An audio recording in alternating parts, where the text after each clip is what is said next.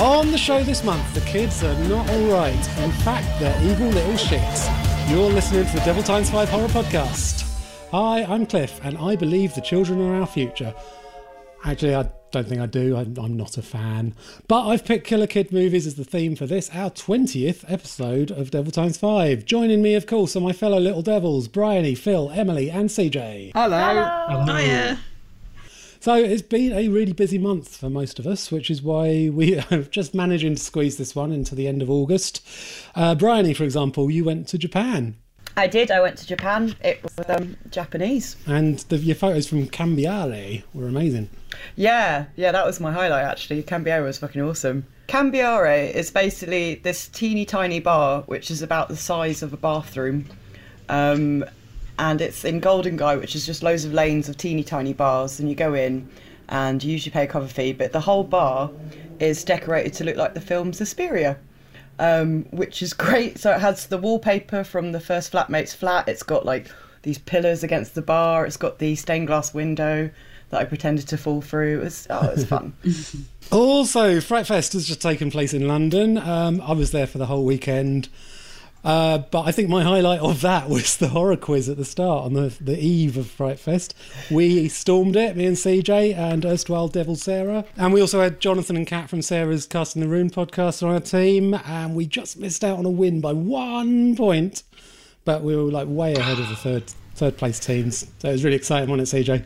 Yeah, it was super intense. Do you remember the questions that you got wrong? Yes, I, they will haunt me for life, uh, especially the one about what the song was uh, that played on the plane in Final Destination. Yeah.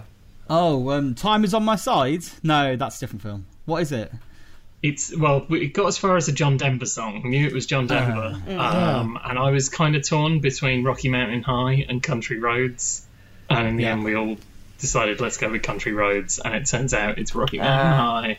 Oh, got So it. close, so close. Anyway, thanks to uh, the amazing Giles Edwards for that quiz because it was awesome. It was so good. It Uh, was. right, and then I was at Fright Fest itself for the whole weekend. I saw 24 films in five days. Emily and CJ were knocking about some of it too, so let's kick things off with our highs and lows from Fright Fest 2018. Emily, you can go first. Um, well, I didn't watch a great number of films because I made the mistake of going to Fright Fest just after coming back from Edinburgh, so I was kind of running on lack of sleep and um, just generally being a bit grumpy. But um, of the films that I did see, my highlight I think was The Dark, um, which is kind of it, it's in a. It reminded me a little bit of Let the Right One In, but it's a bit more interesting than that, and also a bit kind of grimmer. It's about um, it's it's a boy meets girl story, except the girl is actually an undead ghoul, so it's boy meets ghoul. But it's very um, it's quite it's quite sort of art housey and sombery, and it's a bit of a character piece. And it was um, yeah, I liked it. So, what was your Fright Fest low, Emily? Um, it was the film that I saw immediately after that, which was called The Golem, which I really wanted to like, but it's not a bad movie. It's just a little bit dull. Um, there's sort of so much interesting folklore there, and when the person summons the golem to save the village, it turns out to be a creepy child. But I, I mean, maybe I've just seen too many creepy children this month on, on film. I don't know, but I just found it a little bit underwhelming. That's by the Paz brothers who did um, Jerusalem. Yeah, and they're currently doing Jerusalem too, apparently. And they did an intro to the film, and they both seem really, really lovely. And I was like, oh.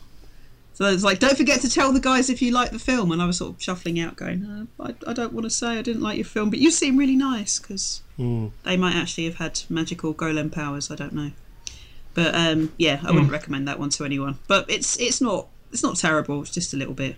I'd watch it on a plane if I was drunk. Let's put it that way. Okay. one of my- You might get thrown off the plane for being drunk. Well, maybe. I use EasyJet though, so it's not very likely. Do they even have booze on the flights in EasyJet? Um, I think you can buy booze, but I, I was thinking that if you're going to do that, get drunk in the airport beforehand. Maybe I don't know. Probably, yeah.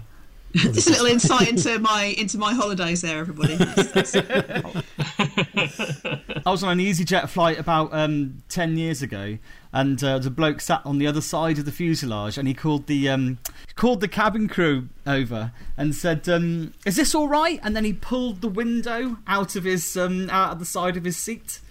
because the window Wow. wasn't even attached; it was just rotten. Whoa. and and she just took it off him, put it back in, and went, "No, it's absolutely fine. It's the outside Yep. the seal. Don't worry about that. It's just cosmetic." He was just sat like that for the rest of the flight, terrified. And I've just I was booked today booked flights to France in November with EasyJet. they're great though. I like EasyJet. Uh, uh, I think they're good. I think their slogan should be at least we're not Ryanair because Ryanair. Yeah, are cunts. exactly. It's cheap and you probably won't die. Yeah, That's what I want. I think we're off topic. Um, Yes. CJ, what's your Fright Fest highs and lows? Uh, my Fright Fest highs and lows. Um, well, I only did 11 films. I didn't do the whole weekend. Um, and I managed to break my bag and tear my calf muscles. So by the, by the end of Sunday, I was like, fuck. Um, but the, the one the one real standout was a film called Video Man, which is a Swedish film, uh, first time director, and it's kind of a melancholic. There, melancholic. it's, Yummy. It is sad fish. Saddock and chips. it's it's a little bit sad. Um, it's a Fuck's sake. Swedish uh, character piece, uh, but it's set in like the world of VHS collectors, and there's all these characters who are quite um, pathetic and obsessive and drunk all the time, uh, and they may or may not find love. So it's not really a horror film. Um, I think it's arguably horror adjacent because there's a lot of conversations between these VHS collectors about things like, you know, who's better, Fulci or Argento. Uh, so it's quite nerdy, but uh, I just thought it was a really lovely film, really moving. Uh, definitely the highlight. And my low light was Puppet Master, The Littlest Reich. Go on then, I'll fight you for this. I mean, some someone somewhere thought it would be a really good idea. I say someone somewhere. Uh, award-winning writer-director S. Craig Zahler thought it would be a really good idea to take the puppet master character of Andre Toulon, who was uh, a character who was persecuted by the Nazis in the original series. And I thought, you know what? Let's turn him into a Nazi and let's make him have Nazi puppets, and then let's do a film about Nazi puppets killing Jews, black people, gay people, and I'm not sure I got it. It was just painfully unfunny and uh, just a lot of really gleeful, over the top murders of various minorities by glamorized Nazi puppets. And I, I think if they'd spun it around somehow and made a, a joke with that, it would have been alright. Somehow, maybe. If they were clever, but it just seemed really lowest common denominator. Everything was just broad and very much like a like a Bernard Manning show. It was uh, awful. I, I didn't think that you are supposed to like go, yay, the gay people, the black people, the gypsies, and all that are being killed. I think, I think, in this day and age, in 2018, I think it's perfectly valid to have Nazis as a, an enemy, Oh, definitely, and yeah. I- I and agree. show show what they would do if they're in power, who they would kill first. Which, Um, which is fine, but I think with, with slasher movies, there is always a risk that you're going to root for the slasher because often the protagonists are annoying and you just want to see them get killed in elaborate ways. And I think it just didn't quite walk that line right between who you're supposed to root for and who, um, and, you know, what you're cheering for, because people, certainly in an audience, are cheering for um, the gore. The gore, yeah, not not the victims, the gore. Yeah, but the gore is coming out of the victims. It is coming out of the victims, yes. And in one in one particular case, some gore and a puppet is coming out of one of the victims, having gone into one of the victims. well, oh, it's an yes, amazing scene. Um, but no, the fact that S. Craig Zahler uh, wrote it, I mean, I, I what the fuck is this guy? I mean, he did Bone Tomahawk, he did um, Brawl in Cell Block uh, 99, both really classy but very visceral, brutal films. I thought, what's he doing writing fucking Puppet Master reboot?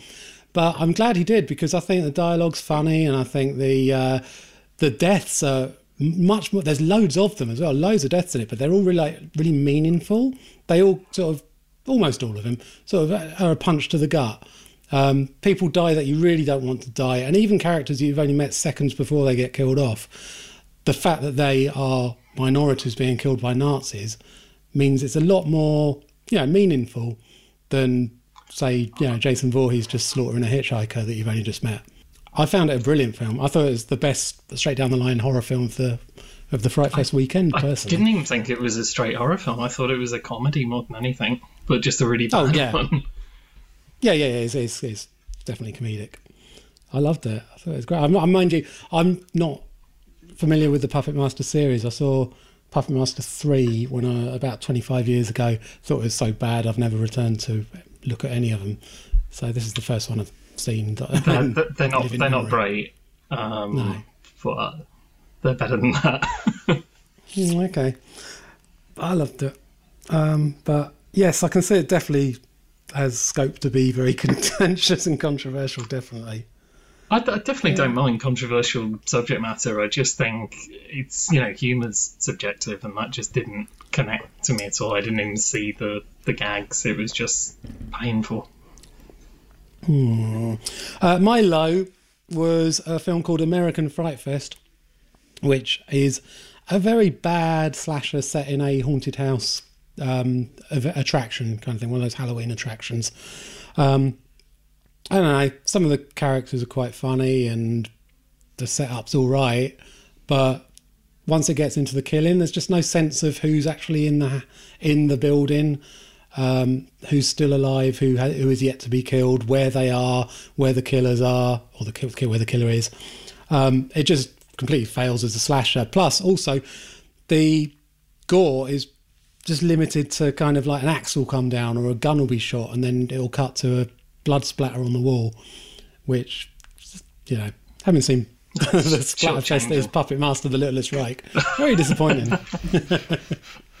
uh, my high is um, Gaspar Noé's latest one, Climax. Climax. Probably he probably calls it Climax because he's French. Um, which is it's horror adjacent, I suppose. It is uh, is total descent into hell. There's a reference to possession with a kind of Isabelle Adjani type freak out uh, to the tune of Window Licker by Aphex Twin.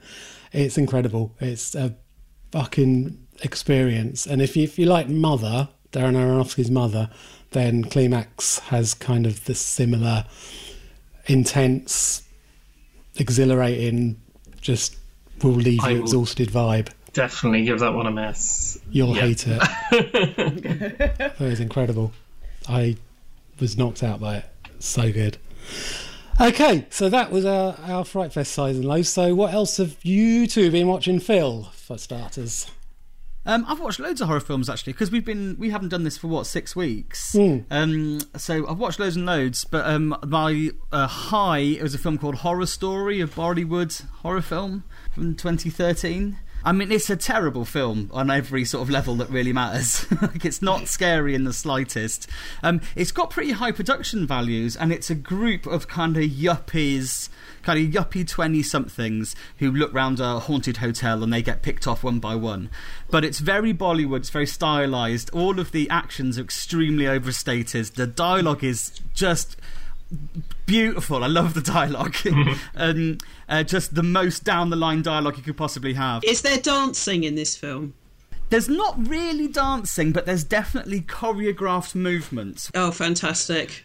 Are there musical sequences at all? I don't remember there being musical sequences, but they are choreographed. So they'll sort of some they'll, someone will stand in the front of the of the um, frame and say something, and then someone else will move behind them to, to a, in a diagonal and say something, and then someone else will move diagonally behind them, like a dance routine, but it's That within the routine. It's awesome. I, I absolutely loved it. I grinned all the way through. Um, there's one bit where. Um, they, they they walk all the way through the hotel, and um, something scares them. There's about there's about I guess there's about maybe eight of them at the start. Something scares them, and so they run away. But they run away for maybe like five full minutes, which is a long time to be running away in a film. They're just ah, just running away. They run around the hall. Ah! Oh, I loved it. I just thought it was great. But don't get me wrong, it's dog shit. But I loved it. I did love it. Um, my my low is "Don't Breathe," uh, the 2016. oh, really? Yeah, man. I know it's the hipster position to take to not like this. Um, but but I, I, got, I got recommended it by loads of people, and I got recommended it by a friend who's always right as well about horror films. And I just hated it from like hated it from first shot to Oh, last man. shot. I thought the twist was like really easy to spot and actually just a bit sort of shit. I thought that like the re- the representation of the guy was really old fashioned and old hack. I thought it looked What, the blind guy? Yeah, yeah, because there's this way of representing people with a disability. This is a bit fu- fucking lily liberal, but there's a way of representing people with a disability, which is to give them a superpower, right? Uh, you know, he's, he's he's blind, so obviously, like, what? He's got an incredible sense of smell. No, Yeah. he's just a normal guy who's blind. So, like, there was that part of it. Also, everyone told me it's like the tensest film in the world. I didn't feel any tension watching it whatsoever. It just seemed like a sort of dead a a dead sort of two hours of somebody walking around, like like you say, CJ, somebody walking around some dark halls. You Which is weird because I love Don't Breathe. So, Really? even though that is my go-to criticism for everything. But um, but no, I really. But I did see it in the cinema, so I don't know if that makes a difference. it might make Uh, a difference, yeah, because I watched it on a laptop. You know, I mean, I, I liked it. I think the the bits of walking around in the dark are more interesting to watch the most because it's done in that weird kind of silvery, um, silvery monochrome, kind of almost uh, night vision look, which I, I Yeah. like that. I thought I, I liked. It's a similar sort of idea, isn't it? I guess, but I I preferred Hush for like this. That, See, that, I, I, that- hate, I hated Oh, no, I Hush. didn't like I- Hush. I, Hush I thought was just walking around in the dark. Plus, I thought that had terrible deaf representation. Well, yes, it had the it had a similar problem, I guess. Um, but I did I did much prefer Hush than I did to that, that I did Don't Breathe. Yeah. I've got I get the impression that Don't Breathe is one of these things that like it was big when it came out, but it's not going to be remembered in two or three years' time, is it? No, it didn't it didn't have classic stamped all over it. No, It's definitely. not groundbreaking. That's all. and is it? it's um and it is like a it's it's a it's a headline thing isn't it they're stalked by a blind guy so Yeah. that's like that's in itself is grabbing but the film I, d- I don't think yeah i don't think it's going to be one that's that goes on forever and ever and ever Bryony. Hi. Um, yeah. No, it has been age. I've just been sat here thinking about what my highlight is, and um, see, I did some really like cool horror-based stuff in Tokyo. I went to this haunted house thing um, run by a company called teamLab, who are sort of digital artists and they do lots of things with projections and robotics. So went to this haunted house. I know it's not a film, but it did put the shit up me. Like it was very scary. Um, and they had a whole story, and like you watch this little film, and you sit in this tiny little room full of like weird moths on the wall and stuff. It's about a woman whose husband collected moths. This is where I got lost a little bit. So the woman's husband collected moths, and then one day she went into the moth room and stood on a moth and killed it. And uh, the husband was so angry about this that he took a, an iron and burnt her feet, which then resulted in her getting a fever and then dying, which is terrible. But then they're like, aha, but actually, this is all a cover for his affair, which made no sense, but okay. um, so him and his mistress buried her, and he was like, oh, yes, I lied about the moths. It wasn't actually a moth she stood on. I just wanted her to think. I don't know why he was trying to convince her because he was planning on killing her. It made little sense. I mean, this is a house that you walk around. It was yeah, it was like it was basically just like a haunted house that you walk around and you're given this like bit of rope and you're supposed to find. She's called Yoko. I'm not making this up, and um, you have to go like around the house and to break the spirit because she got buried under the floorboards. Um, and they were very specific about you had to go in with bare feet.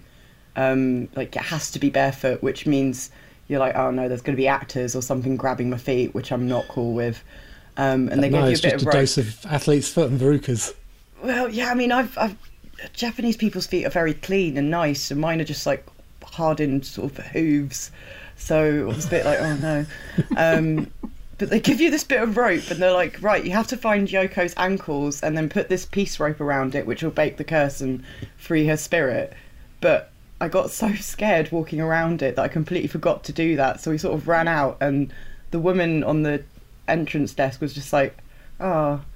So you, I was like, no, we failed. Yoko's still angry.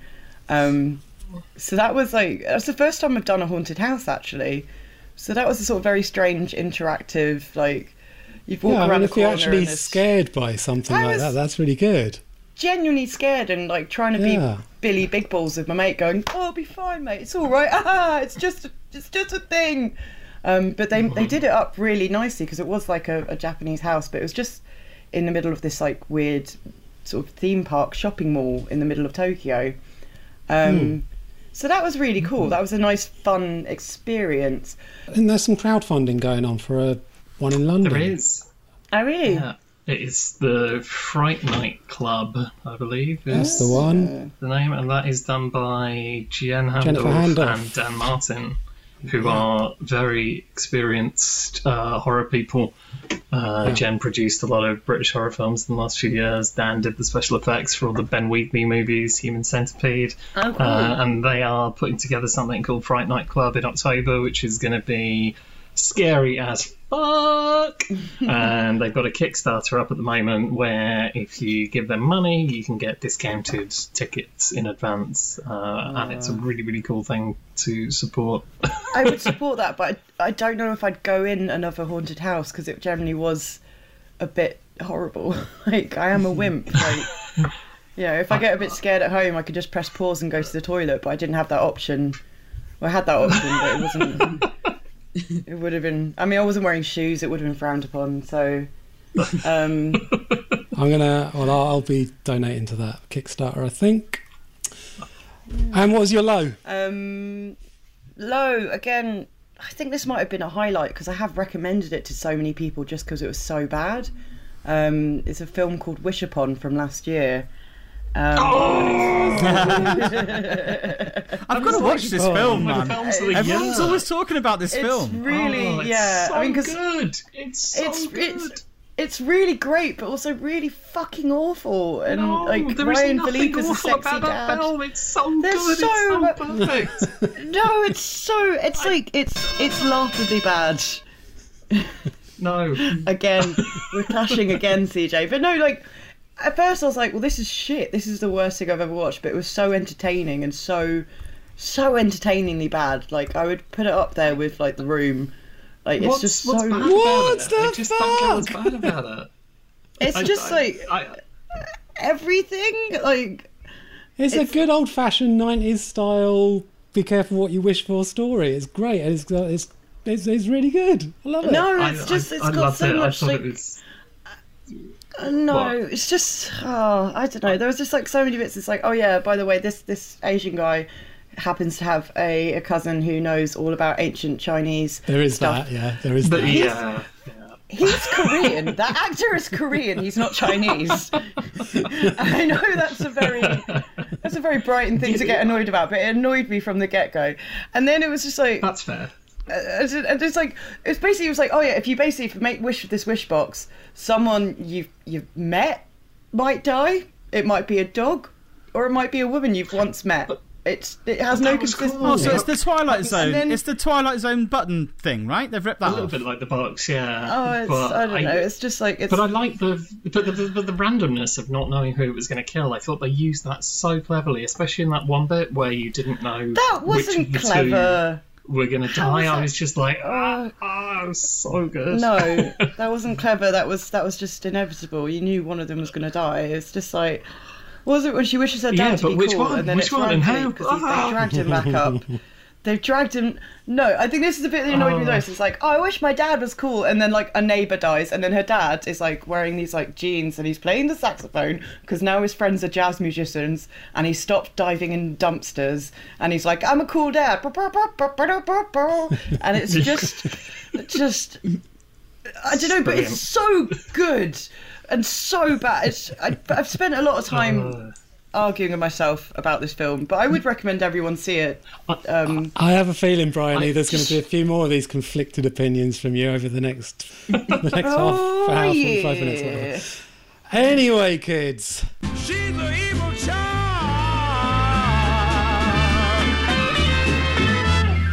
So, moving on to this month's theme, this episode of Devil Times 5 is brought to you in association with the British Network of Abortion Clinics. Childless couples unite. And our first Killer Kids feature goes by a ton of different names. Uh, from Spain, it's Narciso Ibáñez Serrador's 1976 film Quien puede matar a un niño, or Who Can Kill a Child, aka Would You Kill a Child? Who Wants to Kill a Child? Let's All Kill a Child, Child Killing for Dummies, Death to All Children, Island of Death, Island of the Damned, Trapped, Death is Child's Play, Child, Child, Dead, Dead. I love the smell of killing a child in the morning, and most ridiculous of all, The Hex Massacre. You can Nice. run from the horror. We Saw somebody murdered. You can hide from the terror. Some sort of ritual across the river. A girl got stabbed. But you cannot escape the strange and bizarre shock you will experience when you witness the Hex Massacre. Nobody expected it. Where are the people? Where are they? No one believed it. Did anybody hear anything? Didn't anybody see anything? And nothing could stop it. Crazy! You gotta make us The Hex Massacre. The most bizarre and brutal nightmare you will ever experience. If this doesn't frighten you, you'd better see a psychiatrist. The Hex Massacre. Pure terror. Rated R. An English couple on holiday in Spain escape the crowds by taking a trip to a peaceful island nearby. But when they get there, all the adults are missing and the kids are acting suspiciously. Who can kill a child then? We all like this film, don't we? Yeah. It's come up Yeah, as it's highlights a couple of times recently. Really, really good. Where should we start? I mean, we start at the beginning with the weird old Mondo footage. Yeah, that's a Which is- mistake, I Yeah, think. yeah. Strange way to start a horror film mm-hmm. with some documentary actual- newsreel. Was that actual footage? Oh, Yeah, it documentary so, footage of dead Yeah. children for about 10 minutes. While little I mean, captions like, like you said when we watched it, it's making a point, isn't it? But it's like it's battering you over the head with the point, really, that could be made better just by the film itself, because the film makes that point halfway through. So it's, it doesn't seem like you should, and it doesn't feel like you really need to be looking at sort of the bodies in Auschwitz to make the point that children suffer in war zones. You know, when you can just Mm. make it through metaphor in the film that you're actually making. It's a very strange way to start. It's not, not, not, you know, not a fun way to start. No, Um, is it a it's- fun film? Would you call it a fun film though? Once it gets past that point, Oh, yeah, definitely. yeah, I think so. Yeah, Definitely. some bits of it, yeah. It's a good old. I, I think it's enjoyable but fun. Well, Well, what- know. well, and It's- CJ, what do you think of the um, the couple in it, Tom and Evelyn, the English couple who are in, on holiday in Spain? What do you think of them? Because me and Phil and Bryony watched this together the other day, and we found them quite amusing. Quite quite amusing. so- quite amusing, quite hateable. I, I just think they, they seem like amusing company. I would probably go on holiday with them. You know, Would you? go, God. go a I nice think- island. Fucking nice. I think they're quite. Um, she's quite adorable. Like she apparently knows no Spanish at all. She's like, oh, apparently gracias means thank you. Yes. It's like, oh, bless. Is that what you say to them? yeah, Gracias, is that what you say to them? Sausage yeah.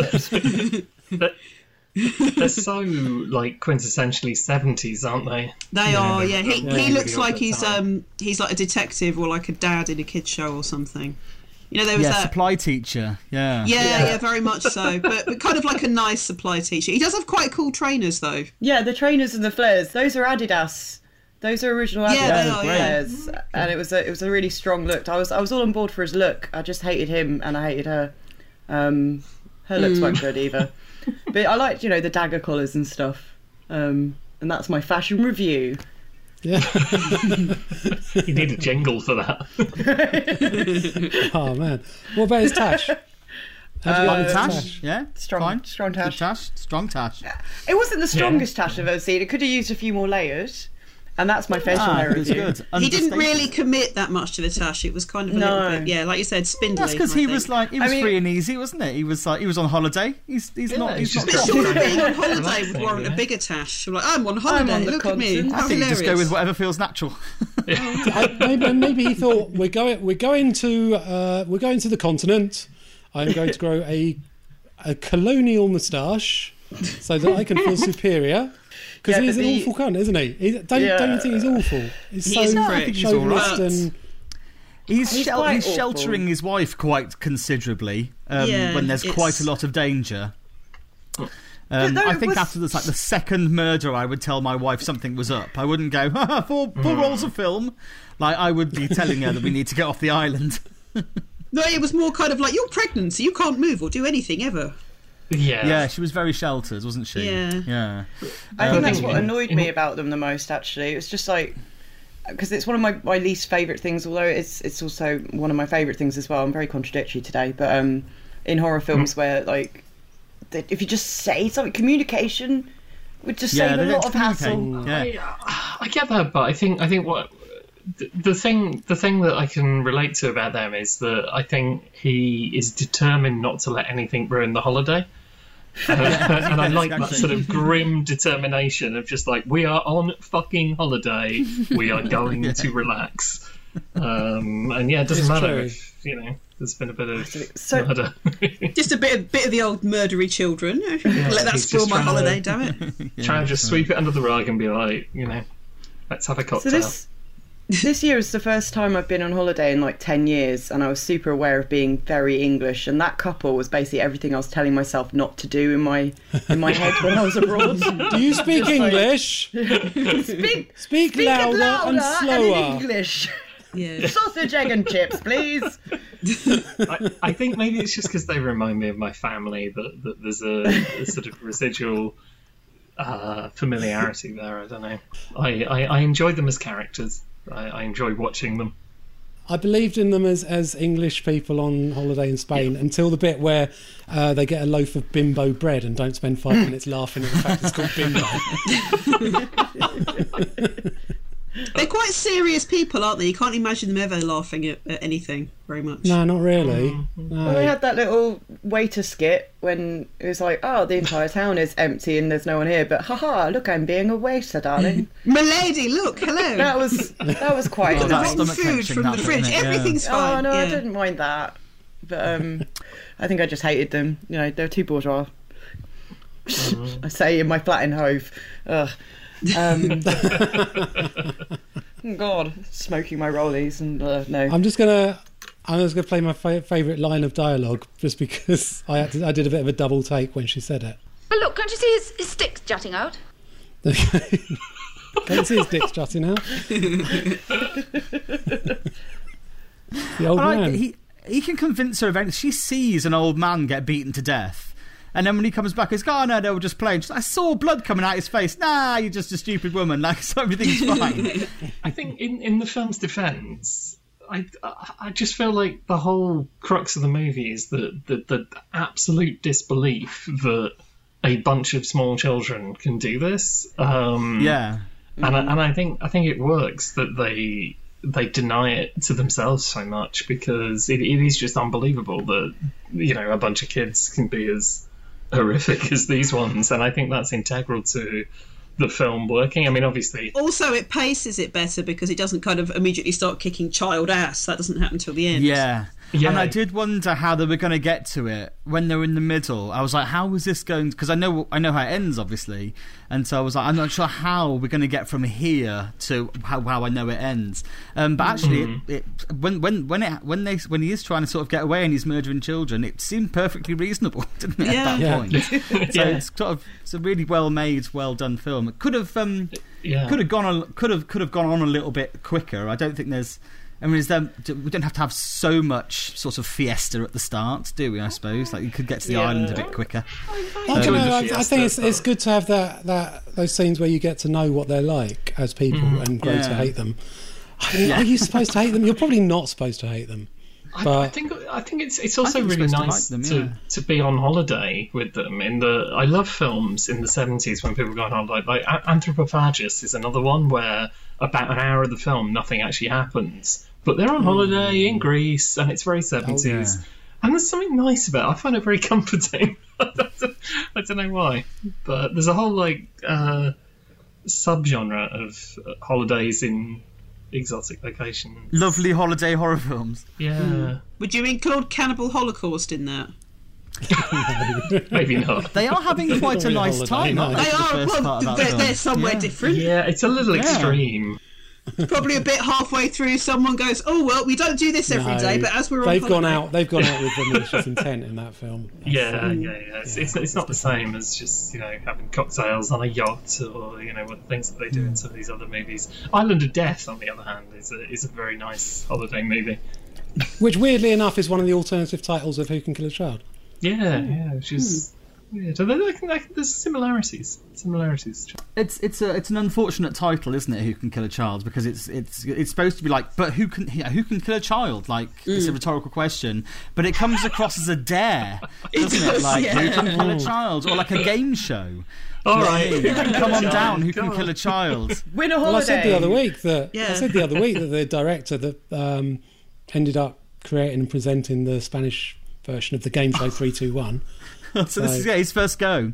Yeah, a game show format. Do you think the children are scary at all, though? Yes. Yeah, I do. Yes. Yes, they Yeah, are, they and. I, I think the fact that they're not actually makes them even more so. And they're So acting it's like just- children. Yeah, they're not exactly. Village of the Damned, blank-faced zombies. They're acting exactly like children act, which is so terrifying. Yeah, so there's a sort Yeah. of nervous giggling, and there's also that oh, we're up to something naughty kind of laugh, Yeah. which you get when there's a group of little kids. But then it just it just makes it more impactful that you know that they're not kind of it's not like a stagey thing. It just feels like Yeah. I don't. I'd be interested to know how they were directed. Whether they just kind of said, you know. if they- Because they can't have said, "Oh, you, this is your character's journey, and you have to be a bit creepy here." So they must have just said, "No, do that, but don't look at sort of look at them, don't look at them," that kind of thing. And it just, yeah, it- it feels it feels like they're they're behaving quite naturally. I think it's This um, this is a really good time to bring up the remake. Mm, come out and play. Yeah, did anyone else It's a watch Mexican re- No. Yeah, I have. Yeah, it's a No. Mexican remake from that? Because, 2011. because it's really weird. It's like a, it's almost shot for shot the same film, and Mm. yet it just doesn't work. And part of a big, big, big part of that is because they've made the decision to make the children creepy. So they've made them look really like the, the stereotypical sinister children, and it makes them so much less scary uh, because you expect it. You see them, and you're like, oh yeah, they're, they're fucking creepy kids. They're going to kill everybody. Wh- Whereas you're completely right that in Who Can Kill a Child, it's it's scary because they're just kids. And I- Yeah, I they're think just- the makers that have come out and play missed that completely. I mean, I, I disagree that Come Out and Play doesn't work. I think it's a good remake. Um, I think it's not as strong as the original, But but, surely everything, I'd, I'd everything good about it again. just because it's it's exactly the same story, beat by beat, scene by scene, but just with a bunch of poorly made artistic decisions. Nah, the, it's, it- it's 25 minutes shorter, which is in its favour, but that is at the expense of getting to know the couple. Um, so you don't really feel anything for them. But it is really nicely um, shot, and the music's good, and there's gore in it, which the original doesn't have. So you know, I hmm. depending on mo- what mood I was in, I I could go for either either version quite happily. I think. I mean, I prefer I prefer the seventies one because I just like have a love for that that kind of style, not over stylized, Yeah, yeah, yeah. kind of thing. But but if someone only knew come out and play rather than who can kill a child, I wouldn't go. Oh, what's wrong with you? You know? Oh, come out and play. I think it's a perfectly good I, film. I, I would. I'd be like, the thing that doesn't always work about killer kids films is that you're relying on child actors and they're not always that menacing. So have you got any favourites you want to bring up of particularly menacing children in kid, killer kids movies or particularly shit ones? Either way. Oh, I watched um, Children of the Corn today, first Hmm. time, and the kids in that are great, but because they're acting as like weird Jesus freaks, but they're actually really good actors. And I don't know if it's a Stephen King thing. Like every Stephen King film I've ever seen has got decent actors in it, apart from the second part of the It TV series. Um, but it's like the reason why I love Who Can Kill a Child so much is because the kids are just normal, and I work with kids and they are creepy. Like they're weird. Yeah. They're really weird. Yeah, They're just I- like there's there's a couple that are babysit and they'll just like come out with the weirdest stuff like and it, they really believe in it.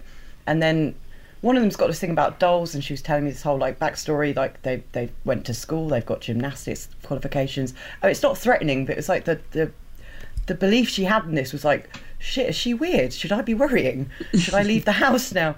But then like 10 minutes later she's like oh i know it's all real don't worry. And then she goes back to it and it's like oh kids are scary. And um of all the kids' films that I've watched this month, I'd- I'd say yeah, Children of the Corn and um, Who Can Kill a Child had the most like believable kids. Even the kids who are like not in on the whole religious thing in Children of the Corn, they're you know they're great. They're really good little actors. I mean, like, I suppose Damien is the archetypal one. Isn't Yeah. he? That Damien is the one everyone calls their kids when they do something freaky and sinister. i suppose Um, yeah And he is. I mean, it's a particularly good performance because he doesn't. He he really just looks freaky. They don't ask him to do anything particularly. in the original the original In the ori- not the Yeah, he not the d- not the Damien Omen remake. 2 one yeah Yeah, because he looks a bit sort of. Um, he's a bit more sort of cheeky chappy, I think. But the original one, he does look demonic in some way. So they don't really ask him to do anything. He just sort of stands still in that freaky suit. and he kind Um, of gl- he glares quite in um, slightly he menacing. way. He's got a good he's yeah. got a good stare. That kid. But it feels like they didn't ask him to do too much. I don't think, which is probably the the, the, the, the I think you're right. The more they act, the less the the, the, the less scary it is. Um, Did anybody else watch The Good Son, the Macaulay Culkin Yeah. one? Oh, he's, he's so bad in that. He's, I mean, He bad as is in bad. shit. But he's not Really? as shit as he's not as shit as I thought he was going to be. So in some ways, his shitness came as a pleasant surprise because they've. Oh, really? I thought he was going to be like sort of screaming, cackling psychopath, but instead he's kind of like a quiet psychopath. You know this backstory. You know the story behind the Good Son. That is some other kid was cast, and uh, Macaulay Culkin's dad and presumably manager said, "Well, I'm not going to let him do Home Alone 2 unless you yes, unless, you unless he's allowed to Son." do this. Yeah, yeah, and I so did. I did he hear was that. cast. Yeah, he was cast in a role that he was totally unsuited for. He's rubbish in it. He's, He's, I, maybe I was expecting it to be worse than it was. I don't know. What I found really weird about that film is that it looks like the sort of like big budget '90s family movies you don't like that you don't Yeah. the sort of kind of expensive family movies you don't get anymore. So it's lit like Mrs. Doubtfire or something like that. Certainly at the beginning, and then you, you have that, and then the kind of the descent into you know. This kid kills dogs with a nail gun, kind of thing, and um, yeah. it's just—it's a very, very odd film. That, but It is terrible. It's um, I mean Elijah Wood's all right in it as as yeah, he's not bad. Yeah. Macaulay Culkin's cousin. But Mike, have you seen Mikey that came out the year before? No. No one's seen that. That's brilliant. That is a proper nasty, um, nasty kid. He kicks ass, basically. That kid. It's it's a similar kind of thing. With um, it's one of those kind of hand that rocks cradle, single white female type psycho thrillers that they had a lot of in that time. Um, Mikey is brilliant. The Good Son, I thought was terrible.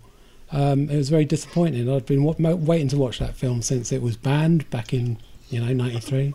It's interesting that it's still got an 18 certificate. Yeah, it's I, yeah. What the fuck? it's that nothing happens in it. Yeah, I know. I think that they. For, I think one of the reasons was about they said, "Oh, kids will watch this and then they'll want to copy what happens in it." What there's- calls there's- a well? I suppose there's the bit where they throw the dummy off the The bit with the and dummy, calls a yeah, massive the- pile up. Yeah. Um, but there, it's a very not graphic pile up, and the, the dialogue in a little while after that suggests that no one even died in it. Basically, he's, he's a killer. He's a killer kid who doesn't kill anyone apart from a dog. and he dies at the end, trying And to kill, end, trying yeah. to kill his mum. So he's he's yeah. Yeah. he's a he's a failed killer child. That's why. Yeah, totally. It just looks like it just looks like just looks like Kevin from Home Alone's ended up in the wrong film.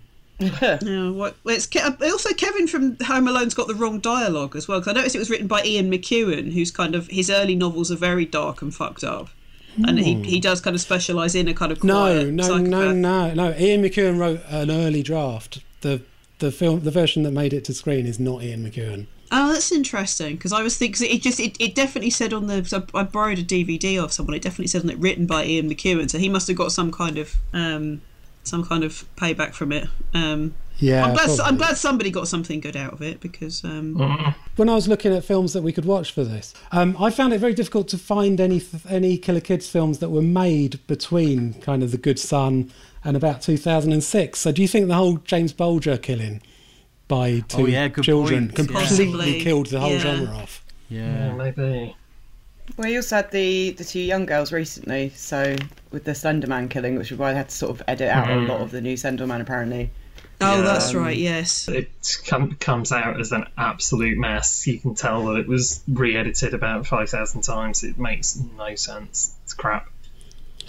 All right. Well, apart from Mikey, I've got a contender for creepiest, most evil kid in any of these films, which is Jack O'Connell's character Brett in Eden Lake. He's a bit Oh, older yeah. than most of them. He's a teenager. Yeah, I found this.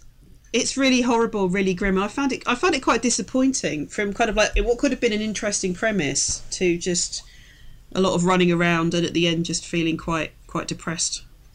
I like that. That's what British films are for. No, that's true. Yeah, but th- this is even depressing for a British film. I should have put that on the should have put that on the box. Even more depressing than the box of Mike Leigh. Yeah, Well, I, Um, I, I noticed that you know, you know, Crazy Ralph in the Friday the Thirteenth films.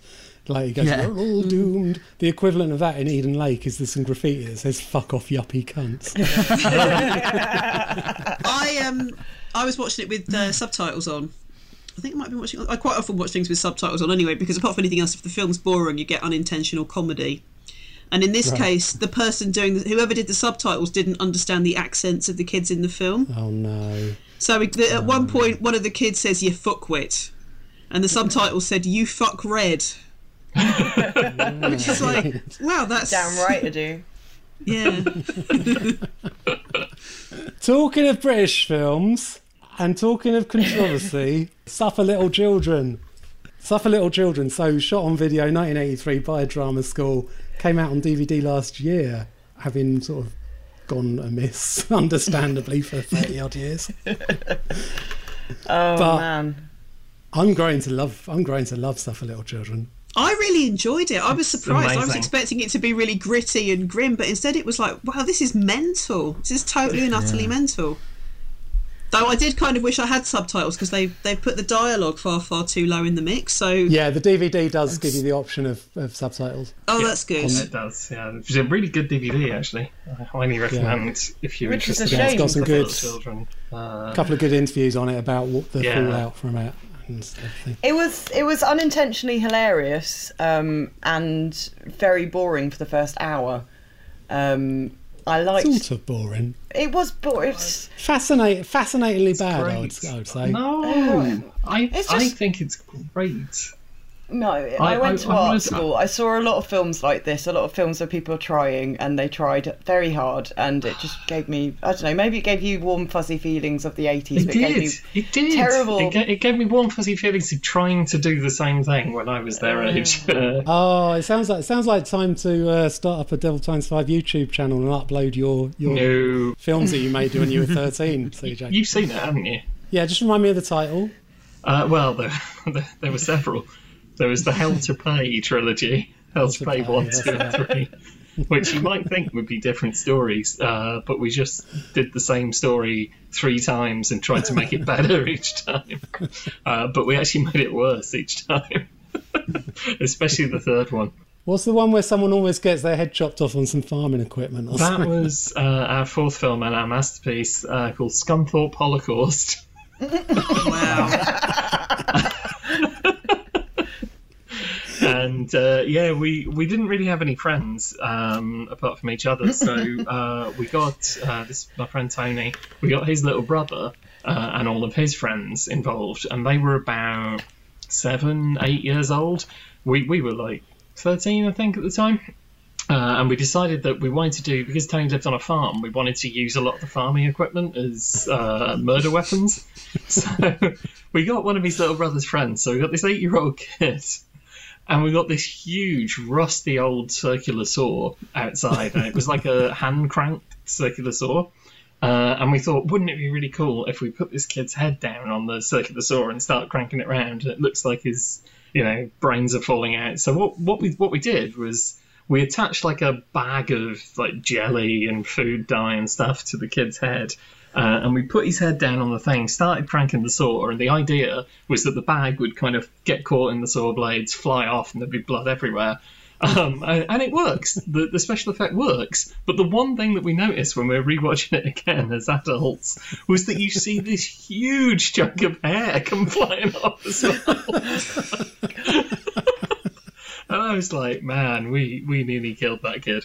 And uh, we, we, we did actually get a little visit from social workers. because uh, we, we got into a little bit of trouble over uh, tape trading video nasties at the time.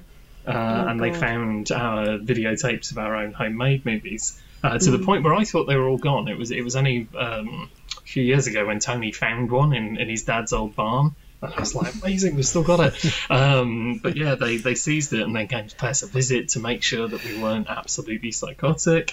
Um, and it was a really scary time. And all we wanted to do was just imitate the films that we loved. We were really into like Fulci and all this like really high gore stuff, and we, we were just trying to rip that off.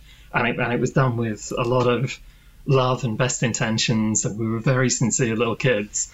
And when I watched Suffer Little Children, all I got from it was the exact same love that, that we, we put into our films. I felt so sorry when I read that poor old Meg Shanks, the drama school uh, teacher, her drama school was shut down for, for much the same reasons. Just a bunch of joyless wankers watching this film and thinking, "Oh no, these kids are disturbed," when it was so obviously made with love, and they were so obviously having such a great time making it. And I think If you see the, fun, um, that spirit, just the comes through. IMDb comments with the user reviews, half of them are people going, "This film's terrible. You can't hear what people are saying," and the other half are people saying, "I was in this film when I was Yeah. 12 years old, and we had the best time There you ever."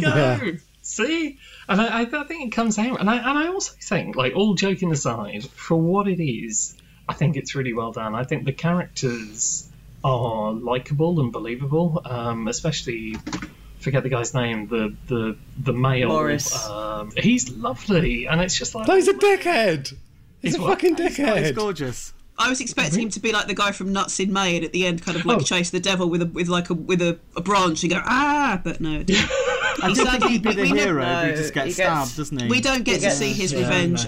No, no. I reckon he's an incel. Well, yeah, probably. Lovely, it was isn't like, yeah, it was. It was literally going out with your young man again, are you? but you're going to do it and everything. Yeah, he was. He was a bit. the crescendo of the movie there's a bit where they're in the office and um it's when the, the spooky state and stuff starts happening and they get they get basically haunted by a Attacked by the desk.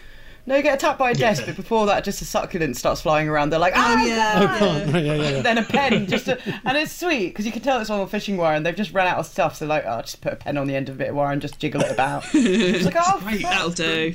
That's a menacing jiggle. I, lo- I love some of the dialogue in it. What you can hear. I mean, I love the bit where um, Yeah, you can't hear Oh yeah, yeah. yeah. After their date, where's the Yeah, um, the date where was Mick great. phones her up, and and she goes hello, and he goes hello Jen, you sound a bit gormy. she said it's hello. the bit that um the bit that I love with the two of them was um there's that scene where the the, the little boy's fallen down the stairs. And Yeah. she she's Yeah. te- she's telling him about it, but she does it in an almost flirtatious way. She goes, "He fell down the stairs, and they don't know if he'll ever recover." And it's just like, oh my god, it approves, but very very funny. That's great. It's great. Oh, it's- it's just talking about it. I just want to go and watch it again. I, They got back from their date and they're just having that weird, like, awkward chat on the sofa, and then it suddenly cuts to the next scene where they go. She's on the phone or something. Goes six children nearly drowned. Yeah. like, what, off screen while we were watching you have this really weird date in Cloudbusters. Yeah, oh, God. that nightclub scene is so perfect, though, isn't it? It's just like, oh, that's. I love the weird lighting. the guy who's just like suddenly interrupts, like, "Hello, everyone. We would suddenly like to appreciate and say hello to a big pop star. There, there, there, there he is. Good. Can you put the light on him? Thanks." There's no. It's like watching a play. It's like watching a play by a really bad Croydon drama school. Did you catch what the name of his pop group is? No. Oh no, what was it? All right, so I- I've got a clip where he says the name of his pop group, but obviously this is Suffer Little Children. It's really hard to understand, to hear, but but see if you can see if you can hear what his pop group's called. So what do you know about John? No, you wouldn't have heard it. No. His pop group is called John. and he goes in the he goes into the girl's bedroom, the teenage girl's bedroom, sits around on their bed, says, "So, what do you know about John?" And the girl goes, "It's a pop group." Oh, is that what that? Okay. I, See, that's I- what I, I thought- found also disturbing is that that they have a pop star visiting a children's home in the 80s. yeah. And he basically starts working there as well. It's weird. Like by the end of the film, he's just working in the orphanage. Um, I think his it's so, it's so freaky, innocent. sweary mate. You can't, you, can, you can't project, uh, you know, uh, modern values on, onto it. It's so, it's so pure. Like it's just lovely, and and it's so rare to actually see something that looks genuinely like Britain in 1983. Like Yeah. it, it's Yeah, it not, does, it's yeah. it's not stylized, it's not set designed, it's it's not, uh, it's not a, a film in in that respect. It is just footage of, of 1983 Britain, uh, and I, th- I think it looks unique for that. Really, I, I can't think of another film that feels as authentic of, of the period, if that makes sense. Certainly not one that Severin have released on DVD. No. Well, And it has it has got horrific bits in it. When she stabs her leg, um, I thought that was that's she actually sold quite that. horrific. She was, um, yeah, she was good at acting that one. Um, Yeah, because she and I, and I think the special scream. effect at the start looks quite convincing. No, really. it doesn't. But It does when she starts stabbing a leg. You, there's a there's a second where you're like, oh my god, she's stabbing a leg. Then you're like, oh, actually, she's just stabbing She's a bit just- of cardboard um, that's in yeah, I place think of you her can leg. see But where for that she's like split embedded second- in the bed. Yeah, yeah, they've sort of like they've done that sort of magic trick type effect. haven't they? But I thought that bit was wicked. I like Yeah. the bit where the knife's coming out of the guy's mouth and it's really obvious That's that they've just made a bad. note in his mouth and they've slid a knife next to his head. Yeah, that's really. Bad. I like the bit when Jesus turns up. Oh, Yes. yeah. I think that's my favourite bit. Amazing There's so Jesus many bits. There's, there's Pelican Jesus, there's the zombie Why does picnic, Jesus? there's Yeah, zombie picnic. yeah, there's the um, the fact that the Satan girl turns into a 35 year old woman at the end. So that's that's random. But I, f- I feel like the whole climax is is kind of like really low budget Ken Russell. Like it Yeah. just feels, does feel yeah, just just like Ken Russell in an attic. Um, it's just great. Ken, Ru- Ken Russell in an attic if he was told that he couldn't show any boobs on screen because there yes. was just as well, just as well. yes. Yeah. Um, I think we've talked about Suffer Little Children more than we did about who can kill a child, and rightly so. it's because it's so good. Right, let's move on to our second feature, which is one of the weirdest things to come out of 1970s Italian cinema, and that is saying something. From 1978, it's Giulio Paradisi's Stridulum, aka The Visitor.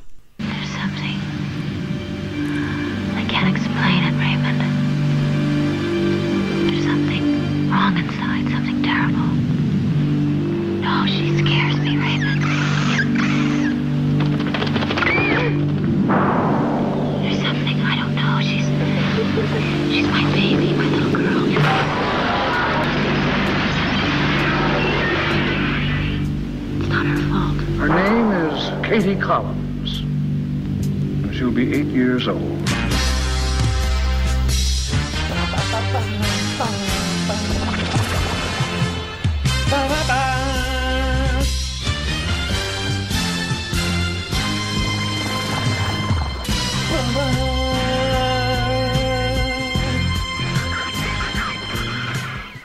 Jesus sends an old man from another dimension to Earth to try and stop a satanic eight year old from enabling her mother, who has a supernatural womb, to get pregnant with an Antichrist child. Right. There you the go. visitor. yeah, that's pretty much it. Done. Right, see you. What an absolutely acceptable synopsis for a film. Yeah, I mean, it's a difficult one to sum up, isn't it? I mean, That's one of the seven I- basic plots, isn't it? From um, yeah. the old making your mum give birth to an antichrist one. That's you know that's a that's a classic hero's journey. That's I first I first watched this about four years ago, and I've seen it six times since, which is probably more than I've watched any other film in the last four years. um, I love, I fucking love The Visitor. It has got such a weird, complicated plot that I'm not sure to this day makes a, total sense. Although Yeah. I suspect there were a few scenes that it sort of skips over just to. I mean, it's, it runs quite long, about hour, hour and fifty. So I think there's some bits that get sort of lost in the mix. Um, but what I love about it, like, I'm well used to Italian horror films ripping off like one film at a time, but this does Damien Omen too. It does The Fury, The Exorcist, Rosemary's Baby, Close Encounters of the Third Kind. Even they're all mixed into this weird sort of mega supergroup rip-off weird shit. The cast is just unbelievable. Mental. Lance Henriksen, John Huston, the Hollywood director, Shelley Winters, Mel Ferrer, Glenn Ford, Franco Nero, Sam Peckinpah. And um, IMDb even reckons that one of the basketball players is um, Kareem Abdul-Jabbar, best known from Airplane. He played Roger Murdoch in Airplane. But best known from Game of Death, where he fights Bruce Lee. Even Paige Conner, who plays the eight-year-old girl, is really good. Um, she's amazing, actually. She's really cool. I don't, I don't like children, as I mentioned at the start of this episode, but I, I think, I think if I had to have a child in my life, I'd want it to be an evil kid like Katie Collins from from The Visitor, or even Mikey from Mikey, or even that irritating little shit from The Babadook. You know, I think Oh, God, the, no. the most irritating kids in films are the ones that I could I could put up with having them. I mean, I've got four cats. I'm used to little shits being around the house. Uh, um, the the special effects are out there. They're bizarre. There, there's loads of optical effects. There's um, Oh, I love the bit where the, the bird turns into a brass bird and starts flying around. And Then a big spike comes out of his beak, and that and above all else, perhaps that theme tune that you just heard a bit of on the trailer. That's fucking Oh, great, isn't it? Yeah, I've had that stuck in every, my head. every time. 80 odd year old John Huston has to walk up or down some very long stairs. we get this amazing action scene that sounds like it's out of a 70s cop thriller. Ba-ba. I love it. I just love everything about it. I didn't not like it. I just, it's not. I mean, I wouldn't watch it again. You can watch it seven times in four years. Probably wouldn't. No. I might watch it if I was in prison and there was literally nothing else. That's a damning review. I'd watch it if I was in prison. I um, I I never once sat there and went, oh, this shit. I think I spent half of it going, ah, ah. Ah, ah, uh, uh, ah, ah. That was my. That's how I You reacted really, to you it. really got a kick out of Franco Nero's long speech at the start where he plays Oh yeah, that's Yeah. that's fucking ace. I found quite a lot to like in it, but I didn't absolutely love it. There were uh, there were a lot of bits that yeah, I love the sort of general seventiesness of it. I love the special effects and the theme tune and just the Yeah. the kind of like the weird the weird set design and the kind of like massive, slightly spooky um, apartment, but. Um, it didn't quite hang together for me, but then you know it's an, it's an Italian-made horror film from the seventies, so hanging Yeah. together is not their thing, think- really. I think it didn't quite hang together, as putting it mildly. Yeah, it was a selection of characters that didn't seem to even know each other particularly. well, then that's one of the things I love about it because at the end it turns out the John Huston character and Shelley Winters character do know each other. Oh, yeah, and she wanted to bang yeah, him. and it just adds extra mystery that is not really resolved. It's like, so they're kind of in on this together. Are they?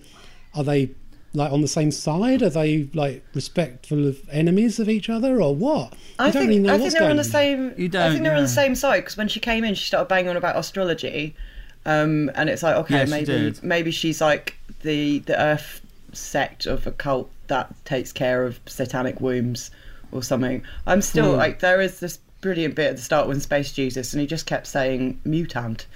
Um, and, and the fact that the, the baddie is called what is it Sat- Satan Satine.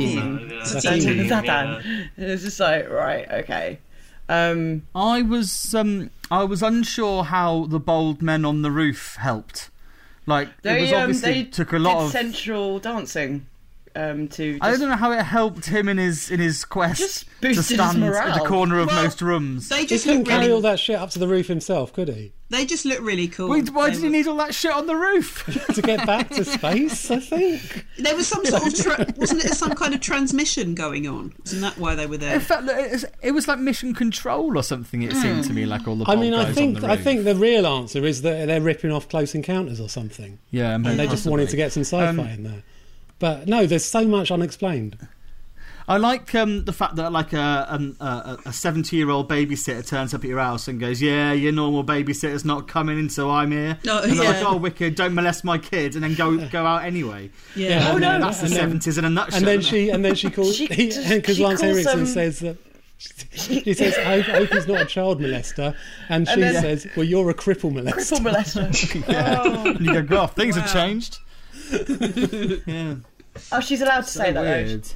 Yes, because she's in a wheelchair because little Katie has accidentally shot her. Or Well, there's that brilliant bit where she just comes like steaming down the stairs on her stair lift, and it's like, was she always Yeah. at the top of the stairs waiting for someone to come in? Like, there's a lot of scenes that are just done, and they're they're brilliant because it's just so ridiculous. It was a ridiculous. I mean, CJ, film. you were just sitting here like going, I.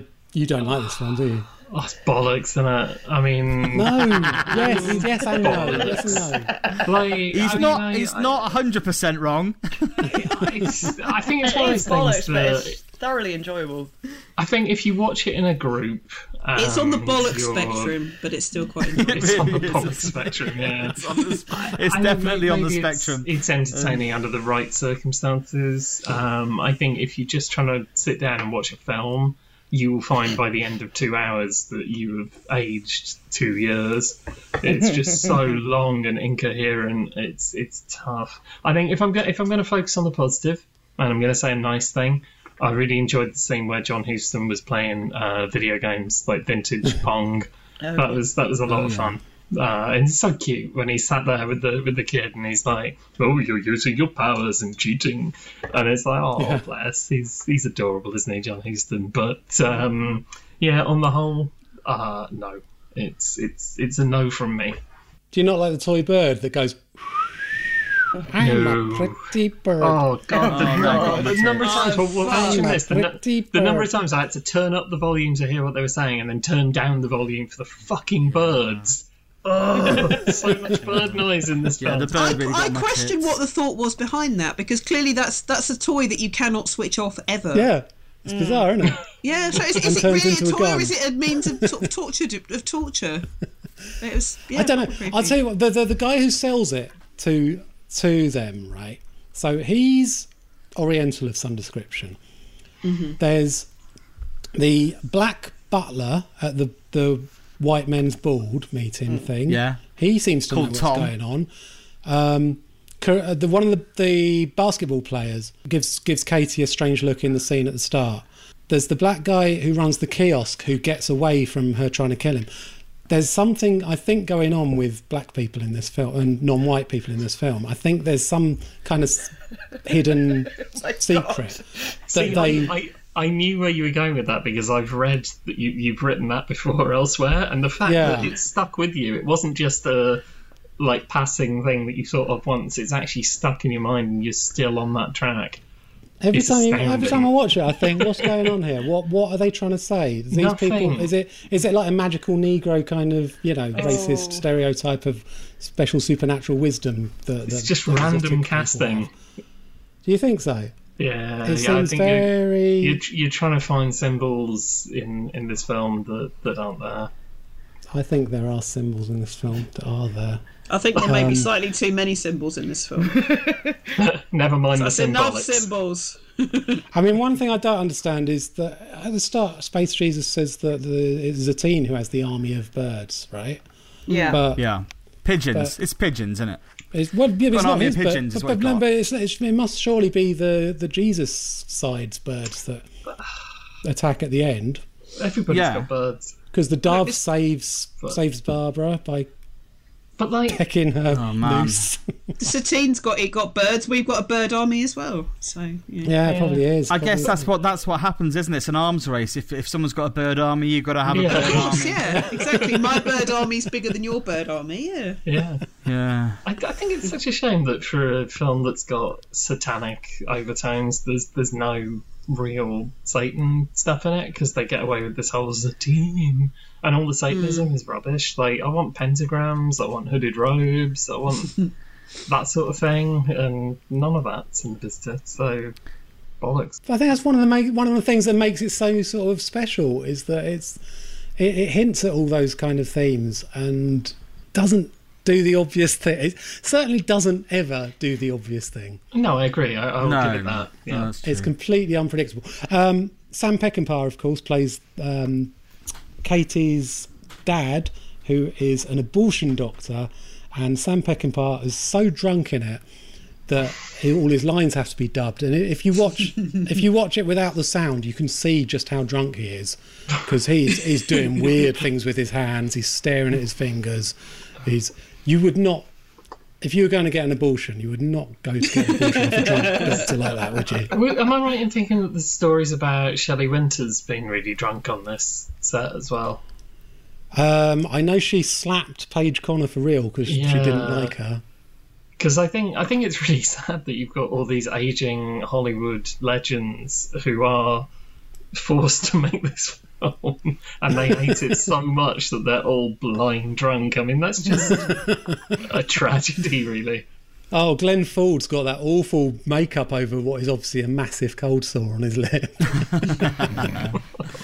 um, I'm just wondering if Peckinpah actually said any of the dialogue and they had to dub the whole thing. And in fact, what he actually said was, "Where the hell am I? Who are you?" from?" yeah, probably. I'm bored now. Can we get some chips? Yeah.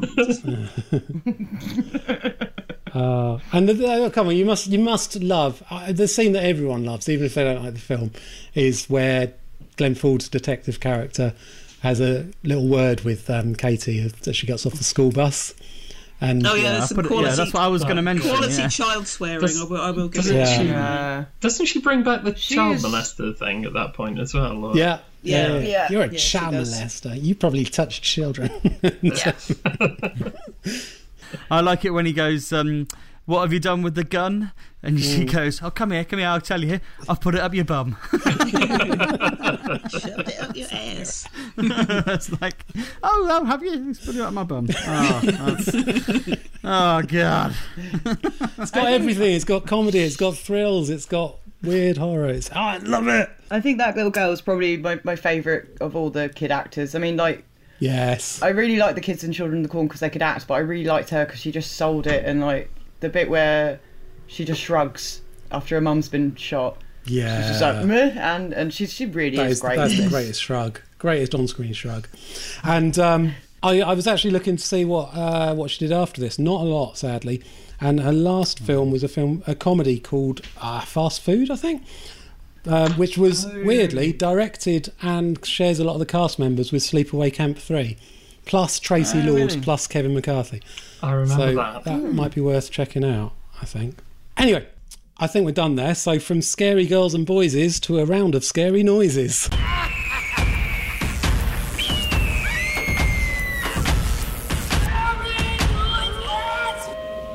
And this month you are playing for the right to choose one of next month's features. So it is CJ and Bryony versus Emily and Phil. Here's your first pair of scary noises. I have already lived through this day. Twice. Tree. No, no, no, believe me, I know it sounds totally crazy, but Yes, Phil. It's the dialogue triangle. It is not from Triangle. Oh, oh What are you thinking? that's not a good Did film. you, do you want to have a guess on the music? No, sorry. Okay, so uh, CJ and Bryony. I have already lived through this day. Twice. Tree. No, no, no, believe me, I know it sounds totally crazy, but this is happening to me, I swear to God. Tree, I'm sure it feels like it. Oh, okay, okay, you made me a cupcake for my birthday, right? You're about to give it to me, and then later on tonight there's a surprise party. I got the dialogue. Yeah. It's uh, it's Happy Death Day. It is. And the music. Bryony? Uh, da, da, da, da, da, da, spooky piano, children dying. Oh, uh, is it is it uh, the children? No, that was from Bloody Birthday. Oh, I nearly said bloody Birthday. I, that, All I was literally going to say that, and then I went with the children. Okay, That's- here's, oh, that's annoying. Okay, here's, here's the second one. He was in the house all the time. We searched the place, but we weren't looking for anything that small, and we missed it. We were spending our time. Yes, Emily. an- Uh, is it the Brood? The dialogue? Yes, it is. Did you get the music? No. Okay, so uh, the music for CJ and Bryony. He was in the house all the time. We searched the place, but we weren't looking for anything that small, and we missed it. We were spending our time checking out an Estonian musician. Have you found out who it belongs to? The kid. No. My guess is some crazy woman didn't want anyone to know she had a deformed child. She's had this kid locked up in an attic for years and never told anybody. Wouldn't be the first time. No. Nah, it was just noise. Is it like Insidious or something? No, I can see why you say that. Uh, it's The Strangers. Uh, It's a bit where a record gets stuck and skips. Uh, right, number three. A short film sequence projected during the trial showing the bodies of the De Vega couple was obtained from the police archives of Ciudad Rodas. And what you're seeing Yes, now is the- Emily. The music, um, the kids singing is from the children. It is. The children on the bus. And did you get the Yeah. dialogue? No. I get really excited that I can get one. I can't. I don't pay attention to the That's other. right. we all Um. I mean, if you listen closely, and it's quite a difficult one because the kids are singing words, but if you listen closely, there is a clue in the dialogue. So here you go, CJ and Bryony. The short film sequence projected during the trial showing the bodies of the De Vega couple was obtained from the police archives of Ciudad Rodas. And what you're seeing now is the only document of the real Catherine Miles taken during her internment in the hospital for the criminally insane, where she was confined for eight years. Yes, It's Amazonia. yes, it is. White Slave, Amazonia, Catherine Miles story. Um, so at halfway there, it is two all. Woo. Uh, number four. What we want to know is, are you a relative? Look, what your brother is so delicately attempting to inquire, and let me add my own personal curiosity, is the degree to which you may have or have not, at some point in time, been dorked. You guys are sick. No? Mm. Hmm. I- Nothing. Okay. I don't know. It feels like either could be from a Stephen King film, to be honest. Um, I know what you mean. I don't know though. The music f- feels a bit sort of cannibally something. I know what you mean. Bryony was closer. No, the music was from The Good Son, and the Oh. dialogue. The dialogue was from the Monster Squad. Oh God. Here's the fifth one. Keep that animal back. Where's my fucking car? I've got no idea, mate. Watch that fucking dog. Emily. Uh, it's Eden Lake, the dialogue. Yep. Any guess on the music? No. Um, is it Phenomena or something like that? No, it's not. It's very difficult. Keep that animal CJ back. Where's my fucking car? I've got no idea, mate. Watch that fucking dog. You watch yours. What'd you say? It's my phone. Steve. Got the same ringtone as me. Yeah. Is it one of those like hipstery ones, like It Follows or something like that? Yeah. Uh, no, it's. I mean, yeah, sort of. I know what you mean. It is kind of. It's the French film Raw Grave. Uh, to the French yeah, title. it is one of those hipstery ones. Then. Emily and Phil are on three. CJ and Bryony are on two. And here's the last pair. Oh, yeah, that's um, the come. I think that was Bryony who first. It's um, Suffer Little Children. Yeah. Yes. Did you get the music? Yeah, no. I was too busy screaming. I was too busy screaming because I got one. Um, no idea. It was like dramatic horror. Yeah. Okay. music. So, um, well, it's three three now. So you just need this to Oh. win. Then Oh, Emily and okay. Phil. Oh,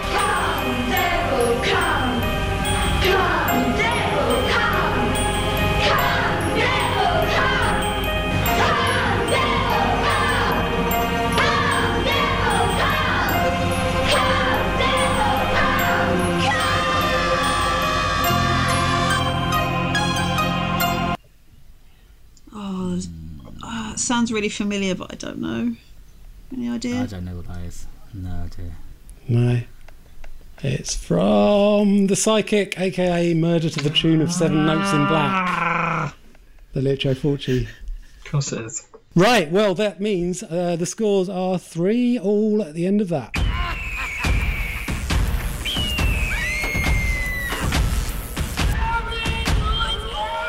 I just want to say a quick hi to Nat from at Brit Nightmares, who asked me at Fright Fest what the lyrics to the Scary Noises theme are. The answer is Scary Noises. I didn't realise it was so unclear. Uh, anyway, I, I didn't even know that there were words in it. That is the first time I've realised there's lyrics. are you serious? Are you fucking serious? I didn't know that either. Can you quickly play it again so I can hear Play the, it again? Yeah, I'll play it again.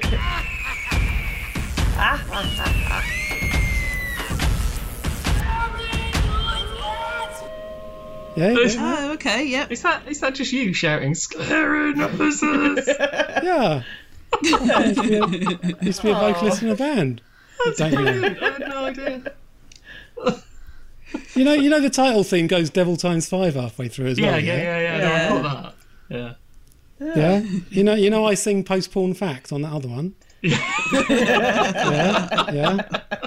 And there's another one that I've had for months and I haven't got around to playing yet. So Oh. the opportunity hasn't arisen. What's this? Anyway, go follow Nat on Twitter at Brit Nightmares and support his documentary. Uh, next month, we turn our attention to H.P. Lovecraft. So, one of our features will be Reanimator, and the other will be because uh, Scary Noises was a, was a tie, 3 3. So I get to choose the other feature, and it's I'm going to go for a film I've never seen before Cthulhu Mansion. It's by JP Simón, who did Pieces and um, Slugs. Right. It might be good, Great. might be shit. So that's all for this month. If you like the show, please spread the word, tell your friends, and thanks for listening.